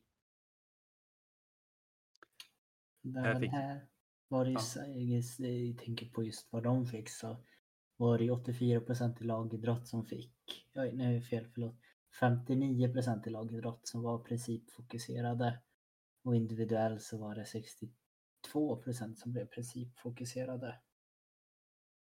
Mm. Och det är också det som är lite kul då med tanke på att individuella idrotter behöver kanske inte jättemycket mer samarbete så sätt. Men Nej, men kanske är mer känslosamma, det kan ju vara det som stämmer in. Liksom. ja, eller om det är gruppen liksom som Mm, ja. tillsammans som ska ta sig dit. Det är svårt att säga. Men den här, här var det väldigt jämnt för mig som det var för dig på tidigare. Jag fick 53 principfokuserad. Eh, och det roliga för mig är för att jag fokuserar väldigt mycket på samarbete och gruppharmoni. Men samtidigt är jag jävligt tävlingsinriktad. Så det, är så, här, så det var kanske därför man fick lite 50-50. då. Jag fick ju 63 procent principfokuserad. Ja. Eh, Det är väl så. Jag kan tänka på att det kopplar ju de här frågorna inte bara till idrotten. Utan det är ju liksom allmänt liksom i projekt och sånt. Och i livet kan man ju koppla samma sak till. Det tänker jag. Men min, min, min, min logik på det här är att liksom i all tid i livet liksom så fokuserar jag mycket på att ja, men alla ska få komma med och det ska vara bra. Men den här andra liksom 37 procenten, de får jag enbart ut i handboll och sånt. Liksom. Så det kommer ut väldigt, väldigt fort där. Det, så, så tänker jag att det är för mig. Ja, mycket möjligt. Det hade varit intressant att se så här, om man hade kunnat verkligen mosa ut så här, vart alla procent Ja, kommer. det hade det faktiskt. Nästa, taktik. Och då under rubrikerna planerande och sökande. Taktik handlar om hur vi jobbar, planerar och tar beslut. Planerade individer är organiserade och värderar tydlighet och struktur före spontanitet. Sökande individer är väldigt bra på att improvisera och att se möjligheter. De är ofta flexibla och vill hålla en dörr öppen. Vad trodde du att du skulle få på den här? Sökande. Väldigt sökande. Jag fick 67 procent sökande. Eh, för det, även om jag gillar, det det är få saker jag gillar att planera i. Eh, men de saker planerar jag verkligen i. Överlag så är det ju lite att, ja, okej. Det, ja, ja, ja. Lite den liksom. Ja, men där är ju vi väldigt lika. Jag fick 56% på sökande. Mm. Och det vet jag också, alltså, vi brukar alltid hitta på saker på sommaren. Mm. Och det är också så här, vi planerar ju inte, alltså när vi åkte till Norge till exempel. Vi, sk- vi, vi skrev typ med vår tredje kompis typ en vecka innan, bara, vart i Norge ska vi åka? Vi bara, med Lofoten så började vi kolla, bara, vi behöver flyga upp. Bara, ja men vi drar till Gaddepiggen liksom och du fixar boende och så åkte vi typ bara dit och sen, vi hade inte plan på när eller hur vi skulle göra något där heller. Vi bara kör. Vi bara, vi går upp på den här Ja. toppen. Men jag tror vi är så här, som du säger att när, alltså, när något behövs, när något är viktigt eller något behövs planeras, då är både du och jag väldigt bra i att planera det. Mm. Men annars så är det väldigt så här att, ja, men, jag vet inte, jag, jag gillar inte att ha, det är samma sak så här. Jag vet att du har ju lite så här med träning och sånt, verkligen Ja. planerat veckomässigt och sådär. Mm. Eh, alltså jag, jag är verkligen så med allt att jag går verkligen utifrån vad jag, vad jag känner, typ, vad jag vill göra med allt egentligen. Så att jag vill gärna inte vara upplåst på någonting. Det är därför jag sällan vill boka upp ja, men så här, ja, men aktiviteter och sånt heller. Utan jag är mer så här att ja, men, känner man för det så drar vi. Känner vi inte för det så drar vi inte. Liksom. Nej, för mig är det nog sånt som jag är passionerad över känner jag. Att är det något typ som träningen. Och då är jag så passionerad i det att jag inte riktigt vill lägga något åt slumpen. Vilket blir mer att jag så här, ska jag klara det här då måste jag göra det här och det här och det här och det här och det här. Och då är det lika bra att jag har det nerskrivet. Annars blir det för mycket att tänka på. Mm. Eller saker som jag tycker är inte än åt andra hållet också saker som jag totalt inte bryr mig om. Men det som är åt andra hållet att det här kanske jag måste göra. De är ju likadant där att det måste också vara liksom eh, sekundplanerat annars gör jag det inte. Mm. Ja men det är Mm. verkligen, alltså, det är nästan så här, ju tråkigare saker det är desto mer måste de ha planerat. Ja det måste det. Det är så, så när jag städar, du ska se det Ja. hemma hos mig, då är det liksom så här 10 minuter, gör det här, 5 minuter, kolla på mobilen, 10, annars, annars gör jag det inte. Det är rätt smart egentligen. Lite tips. Sista. Sista. Identitet. Självsäker och försiktig. Identitet handlar om hur självsäkra vi är i våra beslut. Självsäkra individer är inte så känsliga mot stress. De oroar sig sällan för mycket och gillar att sätta höga mål att jobba mot. Försiktiga individer är mer självmedvetna och mer känsliga mot stress. De upplever en mängd känslor på deras väg mot att lyckas samt är ofta en perfektionist. Jag tror att både du och jag är ganska samma. Ja, det är bara att kolla på våra mål vi har sett, tänker jag. Ja. Eh. Men vad fick du? 69% självsäker. Ja, jag fick 75 procent Ah, självsäker. fan, då vann du den alltså. Jajamän, jag är lite bättre. Ja, bättre vet jag. Ja, Typiskt självsäker. Ja, jag, är li- jag är lite bättre än dig. Nej, men det, det var väl inget konstigt, tänker jag där. Den här är väl ut, utöver introvert är väl den som jag tycker ändå passar bäst. Om man säger att ja, men, inte så känslig mot stress. Jag tycker inte jag är så känslig mot stress. Jag oroar mig sällan. Jag gillar att sätta höga mål och jobba mot. Liksom. Ja, det, det var också det jag trodde att jag skulle få högst i. För det har jag alltid känt att det har alltid varit så att man sätter liksom, men det här ska jag klara. Det här ska jag göra.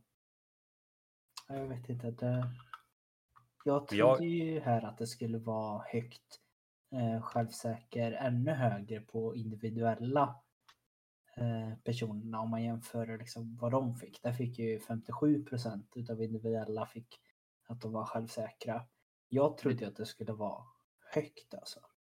det är lite både och. Alltså, samtidigt kan jag ju tänka mig att individuella idrotter, de kanske är ändå så lite mer realistiska. Jag kan tänka mig att det är många i lagidrottare som är självsäkra fast de inte borde vara självsäkra. Måste jag säga. Ja, kanske. Jag tänkte mer så här, i och med att det var flera som också hade inte valt det här att kompisar var lika viktigt utan att det är liksom den här klassiska att jag ska bli bäst i simningen. Jag ska Ja. simma tre timmar innan skolan och sex timmar efter skolan. Eller så här, du förstår att de är liksom så här Ja, jag himla liksom, jag ska bli bäst. Och... Mm. Det var också konstigt för mig. ja, ja, men det är intressanta reflektioner. Mm. Men jag, jag kan ju också bara säga att identitet, just med självsäker och försiktig, det är väl den biten jag tycker att främst, alltså de flesta borde jobba med.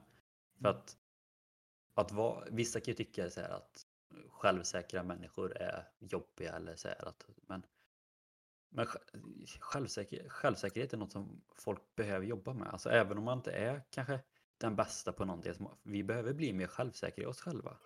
Vi- Det, vi, alltså, vi svenskar, okej, svenskar är, kan ju vara både väldigt självsäkra men också väldigt försiktiga. Mm. Men det är ju som sagt att vi här i Sverige, vi är ju ändå generellt väldigt försiktiga. Så här, vi, vill inte, vi vill inte såra någon eller det vill väl ingen eller så här, men vi vill inte, vi vill inte göra oss hörda. Vi vill... Fan, våga tro på er själva. Ja, Våga sätta höga mål. Liksom, så här, våga, våga ta för er.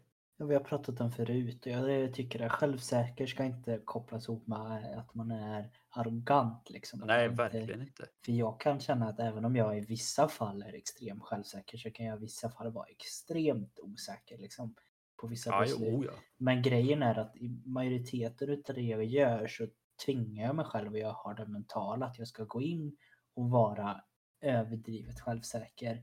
För det är liksom där, siktar man, vad är det man säger, siktar man mot stjärnorna så landar man på månen eller något sånt liksom.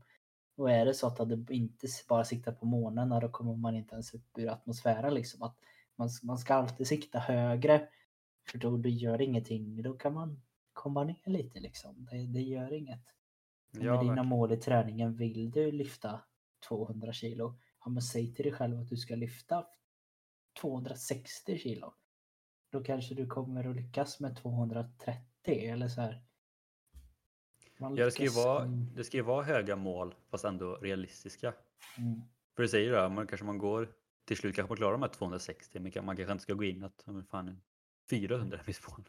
Nej, jag ska, jag ska liksom bli världens starkaste och dra 503 kilo ska jag dra. Exakt. Det är kanske inte så realistiskt. Så att eh, men vi kan väl säga så här också att vi, vi kan väl länka det här testet.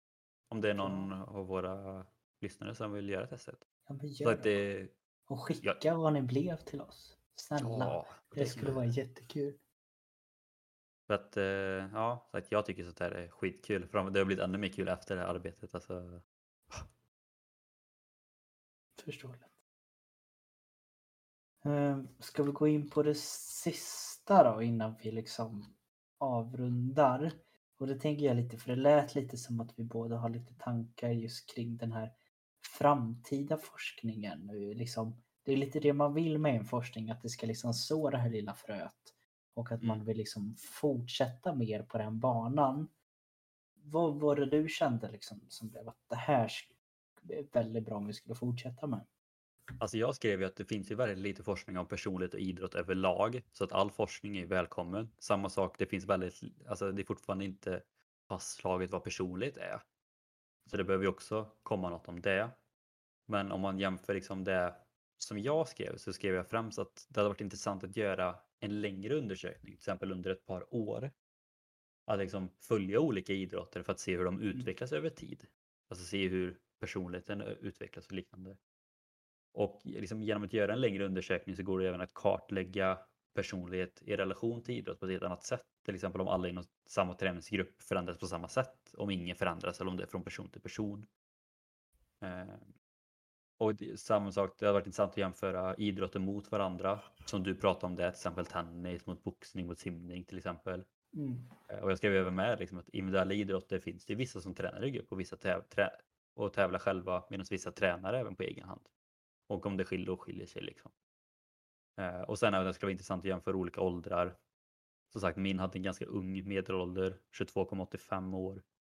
Eh, och enligt en studie som jag läste så fäster personligheten runt 30-årsåldern. Så det hade varit intressant att veta då liksom, så här, men hur det skiljer sig 16-åringar, 35-åringar. Alltså, så. Ja, man håller med verkligen.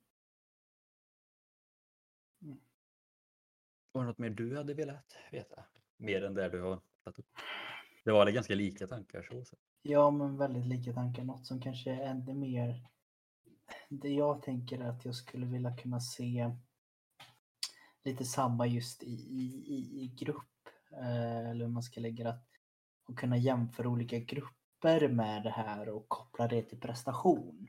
Att man, vad, vad händer om du har en grupp där ena coachas på ett sätt, kanske mot introvert och den andra coachas mer på extrovert.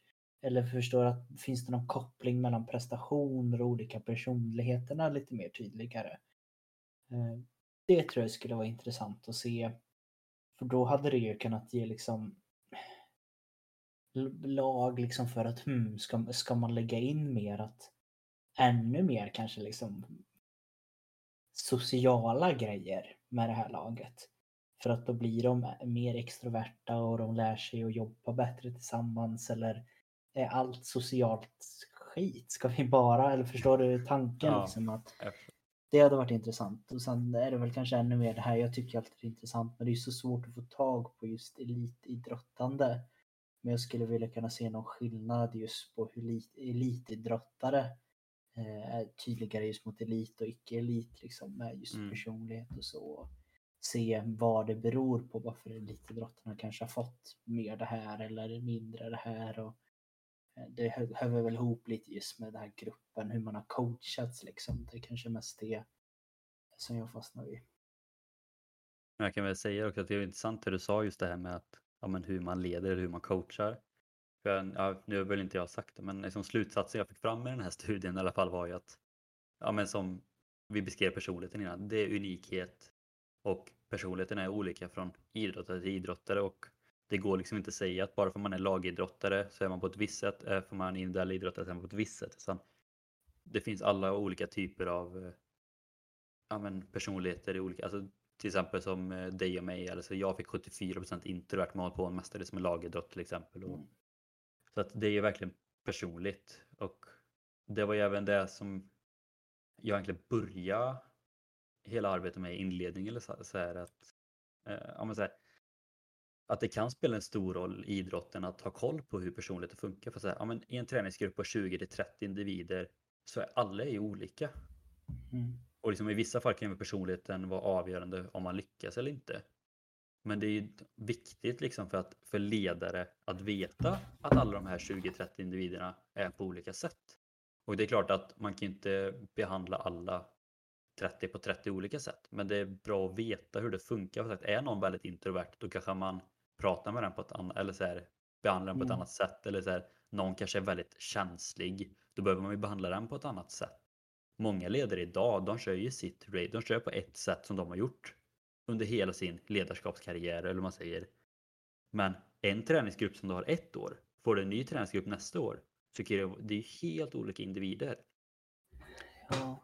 Så att liksom, jag vill verkligen få fram det att det är verkligen viktigt att lära känna sina aktiva, att förstå vilka individer det är man har och att inte alltid fastna i ett och samma sätt utan att man kommer, alltså även under årets gång, man kommer behöva ändra sitt sätt att leda på och man behöver verkligen förstå hur sina aktiva funkar. Mhm. Det är, och det är verkligen viktigt att se alla och att förstå alla. Det funkar liksom inte att man bara fokuserar på några få och man lär känna dem väl. Utan...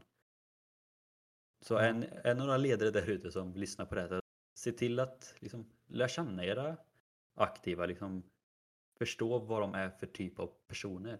För att Det är väldigt viktigt. Även om jag vet att det är väldigt svårt om man bara har några under till exempel ett år. Det är lättare om man kanske följer en grupp från att de är, börjar med fotboll i sexårsåldern fram tills de går upp i A-laget. Då, då lär man ju känna dem. Men eh, jag tycker det är väldigt viktigt att som ledare inte bara liksom, jag är, jag är deras ledare, jag ska inte lära känna dem, utan lära känna dem. Det kan vara jätteviktigt att veta liksom, om de går i skolan, om de jobbar, vad de gör annat på fritiden. Alltså bara för att förstå liksom. För då blir det också lättare att förstå om de har en kanske dålig dag eller har varit stressade och liknande. Ja, det är väl också så här.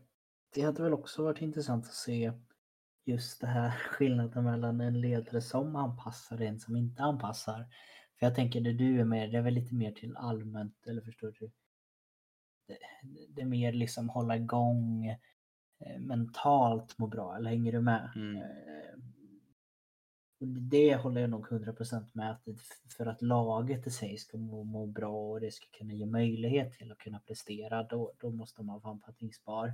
Sen är frågan, det måste man ju kanske forska om, eh, ger det resultatmässigt bättre att vara anpassningsbar som tränare? Eller är det kanske tvärtom? Eller hänger du med? Ja, det, det, det vet man ju liksom inte och det har ju sagt. Nej, det kan ju, det- det kan ju Det bli så. väldigt intressant att se det. Men jag tror fortfarande man måste känna dem. Men det är liksom bara om man tar mina två topptränare som jag har haft i handbollen. Eh, där har de bägge två haft en väldig förståelse, både och, kanske inte överdriven, men förståelse över hur individer funkar. En av dem har mer varit liksom, han har styrt med järnhand. Han har liksom, som exempel, jag tror vi, när vi var 13-14 år, redan då började det med att skötte vi oss inte på träningen, då var det fys. Mm, Det spelar, det spelar ingen roll om det var i 30-40 minuter kvar, då blir det fys hela den träningen. För att vi inte skötte oss liksom. Medan den andra har liksom varit kanske ännu mer extremt åt andra hållet. Skötte man sig inte var det liksom, ursäkta, skulle vi kunna kanske träna idag eller? Men bägge två var väldigt, väldigt bra ledare på ett sätt ändå liksom. Mm. Mm, Men sen igen, hur, hur, hur ser det ut bland liksom toppen utav fotbollstränarna? Är de anpassningsbara eller kör de sitt race? Eller? Ja, jag tror Ja. att ju mer, ju mer man kommer mot eliten desto svårare är det ju. Ja, att, eller eh, liksom lyssna. liksom. Ja. Men Ja, jag vet ju, jag vet ju själv, alltså jag har väl inte haft någon ledare som liksom har brytt sig så mycket direkt om det mentala eller brytt sig om hur det är eller så här. Men samtidigt så det är samma sak där. Jag har sagt jag är 74% introvert. Jag är inte den som delar med mig jättemycket sånt heller. Men jag vet ju det när jag gjorde min första säsong som ledare för ett damlag här. Alltså det kunde ju. Jag har ju jobbat, alltså jag har jobbat. Man jobbar ju väldigt tajt med folk, framförallt när det är så här vissa träningar när det bara kommer typ 10 pers och sådär. Och där kunde det ju vara så ibland någon kunde ju vara öppen och skriva till mig. Liksom, att de har haft en dålig dag eller det har varit något som har varit jobbigt på jobbet eller något i det privata liksom. Men då har det ändå varit så här att ja, men, kom inte och träna eller så här, ja, men, eller kom och träna om du känner att du vill få tankarna på något annat men känner att du bara vill ta det lugnt så stanna hemma. För det är också det som är viktigt att man får den relationen, att de aktiva vågar komma och prata med en också. Mm. För jag, jag har ju inte känt att jag har haft en, möjligtvis då vår receiver-tränare kanske man hade kunnat prata med för att han var ändå så pass öppen. Men jag har ju aldrig haft, jag tror aldrig haft en fotbollstränare där jag öppet hade kunnat gå och beskriva kanske hur man har mått. Så jag vet inte om det beror på lite just det här med ja, kille också. Att Ja, det, det, ja, liksom. men lite så. Alltså, det, för det är ju också något som jag har märkt. Alltså, de damer som jag har tränat, de har ju varit mycket mer öppna om det varit något privat som inte funkat eller det varit så här. Jag har ju aldrig varit med om att en lagkompis kille eller så här har skrivit att jag kommer att träna då för att det är jobbigt psykiskt eller liknande. Men det är också något som vi män måste bli bättre på. Oh, ja. Jag tycker det är lite intressant just med det här att lära känna spelarna. Bara om man tar som ett väldigt exempel som skedde nu då, som flera kan känna igen. Och hur det kan bli så extremt konstigt. Och man undrar, finns det en kommunikation mellan tränare och aktiva i det här fallet spelare? Om man tänker på just Sveriges eh, första match där när han tar ut eh, Isak ifrån anfallet.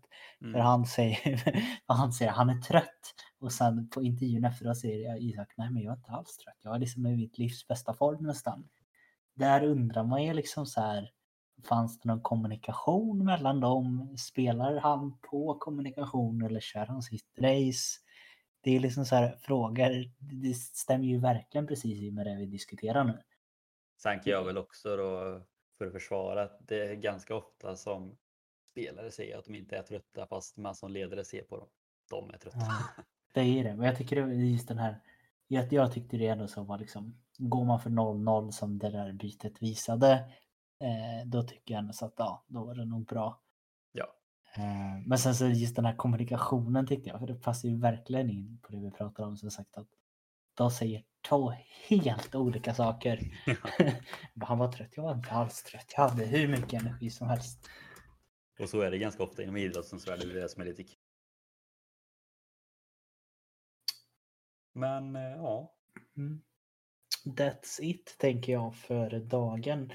Ett litet annorlundare avsnitt eh, där vi går in lite djupare på ja. ett ämne. Men jag tycker ändå så att det, det blev inte för svårt. Eh, jag tror inte göra det som. Så får ni skriva och fråga. Ja, och är det, det så att ni upplever att det här ändå så är ett upplägg som ni trivs att lyssna på hör av er. Eh, nu talar jag väl kanske lite från eget håll, men jag gillar ju verkligen när det blir det här och. Ja, men det håller jag verkligen med om och jag tänkte säga det att det kanske blir ett lite längre avsnitt, men samtidigt jag hade kunnat, jag hade kunnat sitta i hela kvällen och bara prata om det här. Jag tycker det är så sjukt intressant. Mm. Så att, eh, och som vanligt då så hoppas jag att ni följer oss på eran podcastplattform. Gör ni inte det så brukar det oftast finnas en knapp där det finns typ ett plus eller står prenumerera på. Så se till att göra det för då missar ni inte avsnitten. Eh, något som är ännu bättre är ju faktiskt att ni följer oss på Instagram där vi heter Traning Podcast. Som exempel där så hade det inte blivit en chock att vi inte la upp ett avsnitt förra veckan. För hade ni sett det på vår Instagram att vi sa detta. Exakt. Och nu under sommaren kan det ju vara extra bra för att under sommaren kan det bli så att även igen att vi kanske inte lägger upp något för att nu kommer jag åka hem under sommaren och det sagt någon vecka kanske vi inte lägger upp något. Någon vecka kanske vi gör något speciellt. Eh, vi ska försöka hitta på lite kul nu när jag är hemma, men det kan mm. också bli då att vi kanske inte lägger upp ett avsnitt. Liksom. Så att, sagt, följ oss på Instagram för att kunna se vad, vad som sker. Ja, jag skulle faktiskt väldigt starkt rekommendera detta. Verkligen. Eh, men med de orden då så tänker jag att vi som vanligt tackar för oss och vi önskar er en fortsatt trevlig dag. Tack för att jag fick komma och gästa. Varsågod, varsågod. Du får gärna gästa igen nästa vecka. Och... Jag ska försöka. Perfekt. Ha det gött. Hej då.